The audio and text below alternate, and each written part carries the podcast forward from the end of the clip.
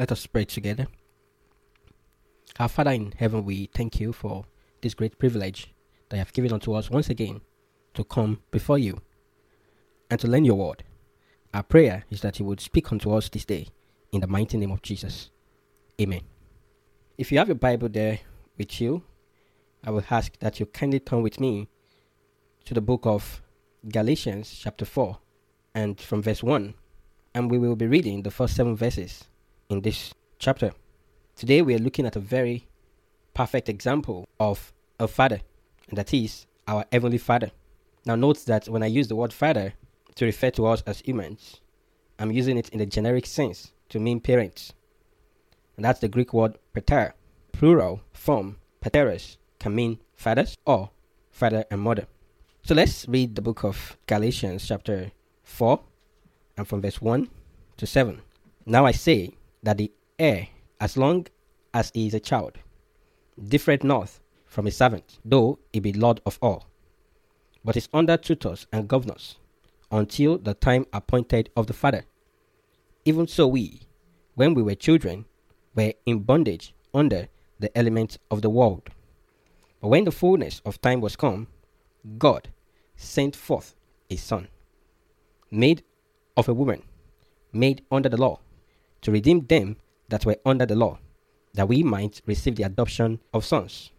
And because ye are sons, God had sent forth, you see the second sent forth there, the Spirit of His Son into your hearts, crying, Abba Father. Wherefore, thou art no more a servant, but a son. And if a son, then an heir of God through Christ. Before we look at this text in some details, I have a quick question. And my question is Does anyone of us know why we call God Father or our Heavenly Father? Simple, right? Because He is our Father, our spiritual Father. And Jesus made reference to it that He is our Father. So we have fathers in the flesh, but He is our Heavenly Father. And I believe we have many things to learn from Him as Father. God has been Father before any of us will think of becoming a father. So we have a great deal to learn from God. Now, in this teaching, the focus is not to take us through the properties of God as Father. Now, I trust God to help us look into this in a different series because I believe we can learn a lot about parenting from God. We can also learn about parenting from the discipleship approach of Jesus Christ and also from the guidance and counsel of the Holy Spirit, as well as from many more examples of parenting in the scriptures. But we will leave that for when God allows us to visit that. However, today, two things I'm trusting God to help us draw out from the text we have just read and the topic which I have called Dear Fathers, Father like your Heavenly Father. First path I want us to learn from is the stages of God's dealing with His children. You realize that from the text we read, in the Old Testament, He gave the law, and then He sent His Son. And lastly, He sent the Holy Spirit. The Bible says in John 14 26. The second thing I want us to learn from the Father, our Heavenly Father, is His approach. So you see, tell, show, do. And this is what many people have called the anatomy of good instruction. With the law, He told us His ways. In Christ, He showed us His way. And through the Holy Spirit, He guides us in His way. Are you with me now? So we are going to learn from God's method and God's approach to raising kingdom heirs. And if you will recall the text we read from Galatians chapter 4, verse 1 to 7, it ended by 7 verse, by saying, And if a son, then an heir of God through Christ. So, how did it happen that a child became a heir? Just looking at that passage, you see what God did to bring a child from a child that was initially a servant to a son who is a heir of God.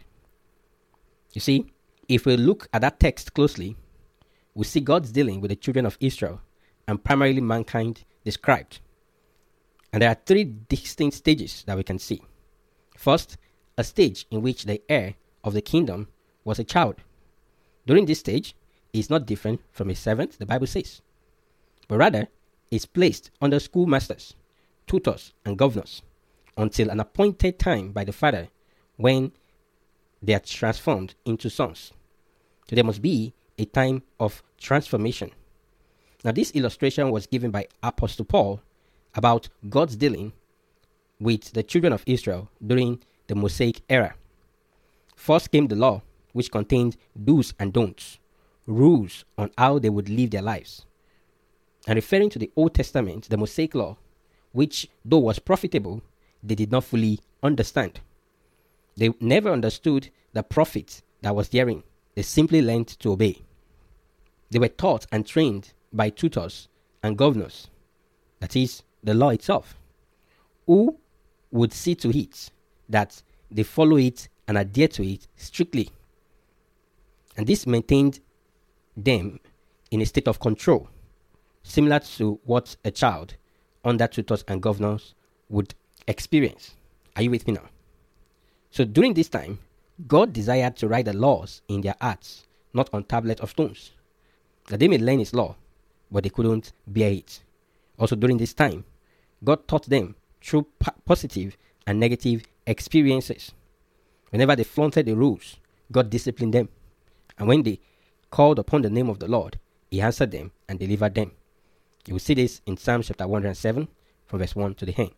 So during this period, they learned through instruction, through the laws, until the New Testament when God sent His Son.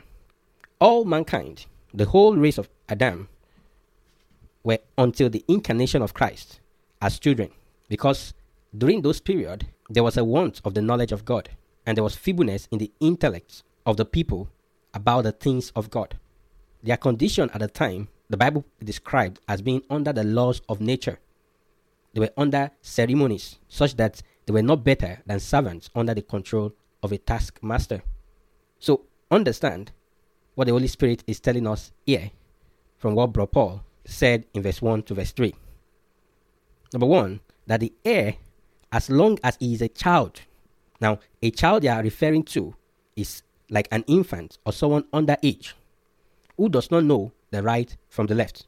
Are you with me now? So that child is not different from a servant, that is, a slave, because he is not at his own disposal. He cannot perform anything on his own, but through the help of his legal representative, that is, his guardian. And so, even if he has anything inherit, while he is still a child, he is under tutors and governors. Is under instruction and training. And during this time, it does not fully understand why. It simply obeys. Are you following me now? So then the Bible say, children are under the elements of this world. What the scripture is referring to there is that their instruction is based on elementary lessons of outward things in this world that they can interact with. We prevent them from doing something, but the reason and the purpose is not known. Does that make sense to you at all? So you will see what God began to do as He treated that child that is yet without full understanding.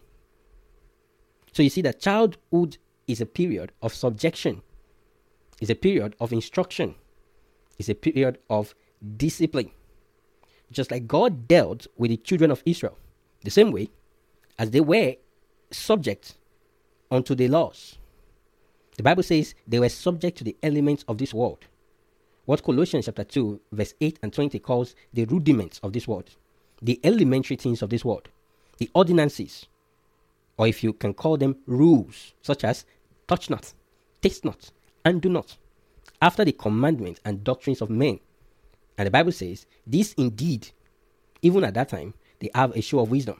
But as Paul the Apostle explained later, he said they are foreshadows of things to come. So, how does this impact us in parenting? When we look at what our Heavenly Father did in the first phase, in the first stage of making kingdom heirs, that is, heirs of God, it took them through, at a time in which they do not have understanding, it took them through a period of teaching, guidance through the laws, through regulations, through things that they can interact with. And what we can learn from this is that there is a time in the lives of our children that we have to be all hands on deck. means do's and don'ts are the order of the day. The instructions we give to them, the disciplines that come from flaunting them, all these are the order of the day during this period.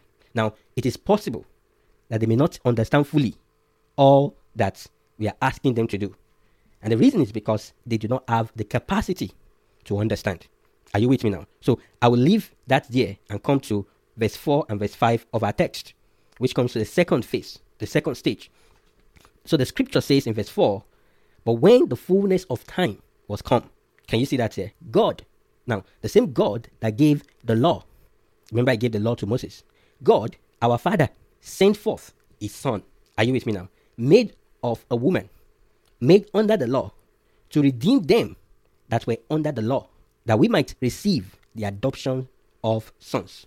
So you see how God, at the fullness of time, when it was ripe for man to come to the understanding, in the program of God, the Father, he decided that it was time that a child under tutelage come to knowledge. And what did he do? God decided to come to the world to show man how to live.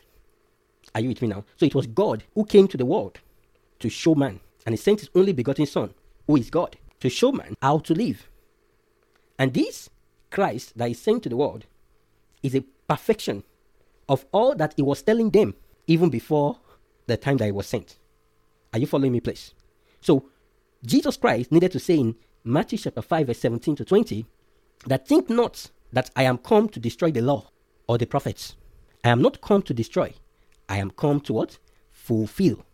And he said, For verily I say unto you, till heaven and earth pass, one jot or one tittle shall in no wise pass from the law till all be fulfilled. So you see there that Jesus Christ came as a fulfillment of the law. So the instruction was given, they did not understand it fully, but now God gave himself in form of man to show them an example and to show them the perfection of the instruction that they got earlier through the law. Are you following me now? And so Jesus Christ said, Whosoever shall break one of these least commandments, what he told them in the law, and shall teach men so, it shall be called the least in the kingdom of heaven. But whosoever shall do and teach them, the same shall be called great in the kingdom of heaven. Jesus was putting emphasis on the fact that the law must still be fulfilled. However, the perfect way the law can be fulfilled is through the Son, because He is the law fulfilled. Are you still following me, please? He said further, He said, For I say unto you that except your righteousness shall exceed the righteousness of the scribes and Pharisees, ye shall in no case enter into the kingdom of heaven.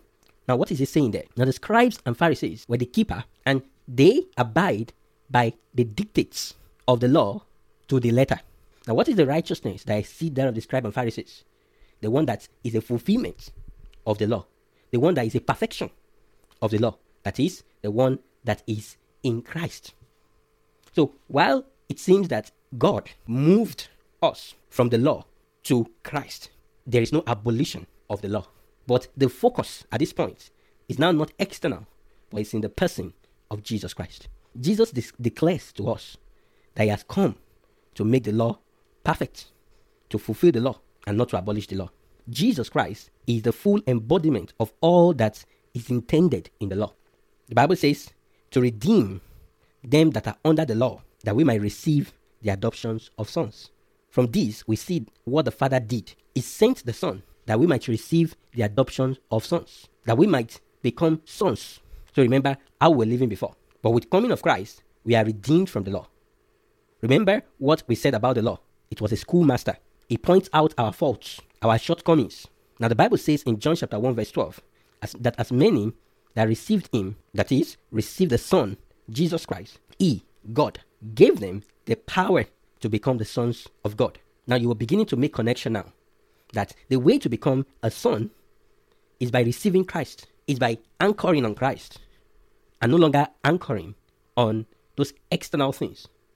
But by anchoring on Christ, those external things will be fulfilled because Christ is a fulfillment of those laws.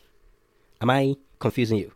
So, what the scripture is saying here is that as many that come unto Christ, upon receiving Jesus as our personal Lord and Savior, at salvation, a power is given. Now, this was the power that was not there with the law. Because people that were under the law had no power. They had no capability, But here, the scripture is saying we now have power to become the sons of God. And this power is the power to say no to Satan, is to say no to sin, is to overcome the world. Now, as sons born of God, the Bible tells us in 1 John chapter 5, verse 4, that for whosoever is born of God overcome the world. And this is the victory that overcome the world, even our faith. So now you begin to see the difference between this new life. When the law was there, it was a fault finder, a corrector. People do not have the power to completely obey, but in Christ, the power is there to obey and to overcome and to live holy. Praise the Lord. Now you may be asking now, so what does this have to do with raising my children? Now this is the answer. Apart from the fact that God came to our level to show, remember, in the first phase, He told, He instructed. In this phase, He is showing. God is showing us the way. That is, His Son. We as parents would need to lead by example. And the children must be able to see how we model the life that we are requiring or requesting them to leave. And sometimes they are going to come to us and ask why. And it is important that we explain to them. In the process of explaining to them, we bring them to knowledge because the stage they are now, remember, they've gotten to a point in which they can reason, they can ask questions. And so you bring them to the knowledge of God. You bring them to the knowledge of the principles of God. So the lesson here is that a time must come when the instruction we are giving to our children is not just do and don't. That the reason for instruction is not because I said so. You know, the taskmaster, you must not even ask question. But in this case, asking question is an opportunity to learn more about who? About God. Because that stage is the stage that they're in. So you, as a parent, must be able to demonstrate unto them what you are asking them to do. In a later session, we are going to be talking about modeling as even a greater form of passing instruction. So, what we have said is that our focus must not be to build a strong system or even a stronger system of rules and regulations and rights around them. While that may have merits, they soon become mechanical shortly after, and the substance will begin to get lost. Our children must come to know Jesus and learn to walk with Him by faith and not fear. Remember the servant? The servant will be afraid. But in this new dispensation, the principle is the principle of faith and love. Are you with me now? So there must be a transition from servant to sons, from following external rites to receiving the spirit of sons through the Holy Spirit. Are you following me now? So the Bible says that God, what did He do? That we might receive the adoption of sons. He sent His Holy Spirit. So the third thing He gave unto us was the Holy Spirit. So the first, He gave the law, telling us. The second, He gave Jesus Christ, showing us. And the third, He gave us the Holy Spirit to help us to do. Now, the Holy Spirit is a helper. Are you following now? So before we go into the point about the Holy Spirit, there is one more thing I think it will be important to emphasize. Note that if someone does not experience that transformation, that translation from servants under the elements and the rudiments of this world and does not come into Christ, the person becomes a legalist, just like the scribe and Pharisees. And that was why Jesus Christ said, Except your righteousness exceed that of the scribes and Pharisees. So there are many people who successfully raised scribes and Pharisees. People or children who grew up under the environment of rights and laws. And you know the problem that ensues of the law that was not given. If there is a situation, you don't have the power, you don't have the grace, you don't have the power to say no. Because it is only what you are told that you know about. What you have not been told, you don't know about it. So some children grew up just like the Pharisees and scribes. They did not accept Jesus. They only continued in the right and old system of external obedience. They are not led by the Spirit. They got arrested in the slave stage and do not progress to become sons who are led by the Spirit of God. And this is a perfect segue to the third and last point. So in verse 6 and 7, the Bible says, God. hath sent forth the Spirit of His Son into your hearts, crying, Abba, Father. Wherefore, thou art no more a servant, but a son. And if a son, then an heir of God through Christ. Remember, first, the Father gave the law to instruct. The next, He sent His Son, the express image of Himself. Hebrews chapter 1 tells us that. To show us the perfect way. And now, He sent the Holy Spirit to guide us as we walk in this perfect way. So you will notice that the work that God was doing at the time He sent the Holy Spirit is not an external work, it is a work of the earth. You know, Psalm 32, verse 8 to 9 says, I will instruct thee and teach thee in the way which thou shalt go. I will guide thee with mine eye. Be ye not as the ox or the mule, which have no understanding, whose mouth must be held in with bits and brittle, referring to the law. The Holy Spirit that is given unto us is our guide. Another word for the Holy Spirit is counselor. So note, it will still teach and train. It will still show us by bringing to our remembrance all that we have learned in Christ. But you see, it's going to do more of counseling as we walk in the way. Now, what is the implication of this? As our children grow, if we have taught them in due time, if we have given them the right instructions, and we have brought them to the saving knowledge of God in Christ, a time will come that what we will be doing will be more of counseling, will be more of guiding, because they have access to Christ. Are you following now?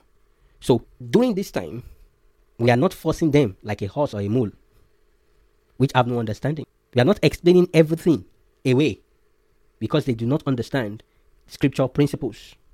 I pray that the Holy Spirit will help us to get this understanding and learn from our Father, our Heavenly Father, a perfect example of a Father that we should follow.